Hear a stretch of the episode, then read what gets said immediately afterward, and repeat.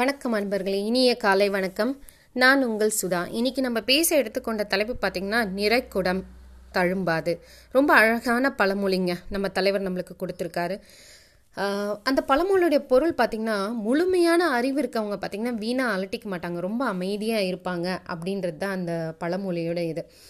ஆக்சுவலாக பார்த்திங்கன்னா சத்குரு வந்து இதை பற்றி பேசியிருப்பாரு. நிறைக்குடம் தழும்பாதுன்றதை பற்றி என்ன சொல்லியிருப்பாருன்னா எத்தனை படித்தாலும் அவங்களுக்கு இன்னும் கற் கற்பதற்கு மிச்சம் இருக்கும்னு நினைப்பாங்களாம்.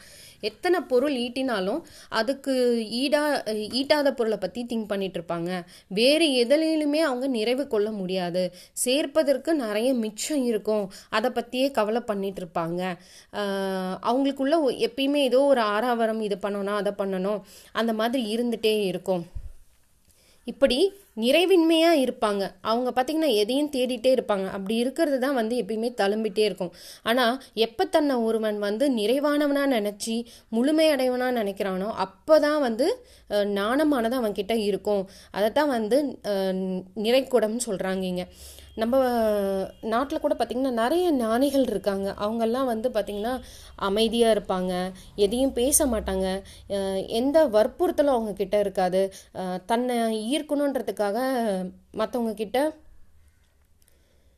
பேசுகிறத வந்துட்டு நிர்பந்திக்கிறதோ இல்லை அவங்க கிட்ட வந்து பேசுகிறதோ ஈர்க்கிற மாதிரி பேசுறதோ இருக்காது.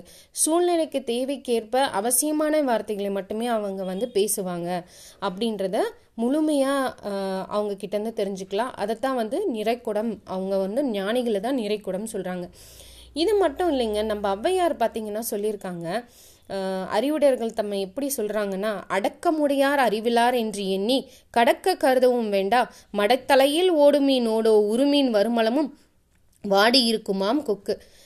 நிறைய பேர் இந்த செய்யலை கேட்டிருப்பீங்க. ரொம்ப அழகாக நயத்தோடு சொல்லியிருப்பாங்க ஔவையார். ரொம்ப அடக்கமாக இருக்கவங்கள பார்த்தீங்கன்னா அவங்கள பார்த்துட்டு ரொம்ப அலட்சியமாகவும் எண்ணிடக்கூடாது. நீர் பாயிற ஒரு தலைமட பகுதியில் கொக்கு வாடி இருப்பது போல் இருக்குமா அவங்க இருக்கிறது. அது ஏன் நம்மளுக்கு கண்டுபிடிக்க முடியாது? அது ஏன் ஒரு வாட்டமாக இருக்குன்னு சொல்ல முடியாது? ஆனால் ஒரு பெரிய மீன் வந்து தான் அப்படியே கொக் குத்தி அதை தூக்கி சென்றுட்டு போயிடுமா? அந்த வாட்டம். அப்படித்தான் அறிவுடையர்கள் வந்து அமைதியாக இருப்பாங்க.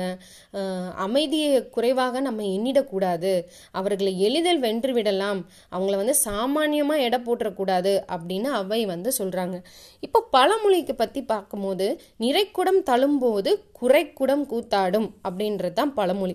அதாவது கற்றறிந்தார் கண்ட அடக்கம் அறியாதார் பொச்சோந்து தம்மை புகழ்ந்துரைப்பார் தெற்ற அரைக்கல் அருவி அணிமலை நாடா நிறைக்குடம் நீர்த்தழும்பேல் அப்படின்றது நம்ம பழமொழி நானூறுல சொல்லியிருப்பாங்க. கற்றவர்களிடத்திலும் அடக்கத்தின் பின்னால் மறைந்திருக்கும் ஆற்றல்கள் அரைகுறை அறிவாளிகளுக்கு புரியாது. அதாவது நிறைவான ஞானம் இருக்கவங்களுக்கு தான் அது புரியும்.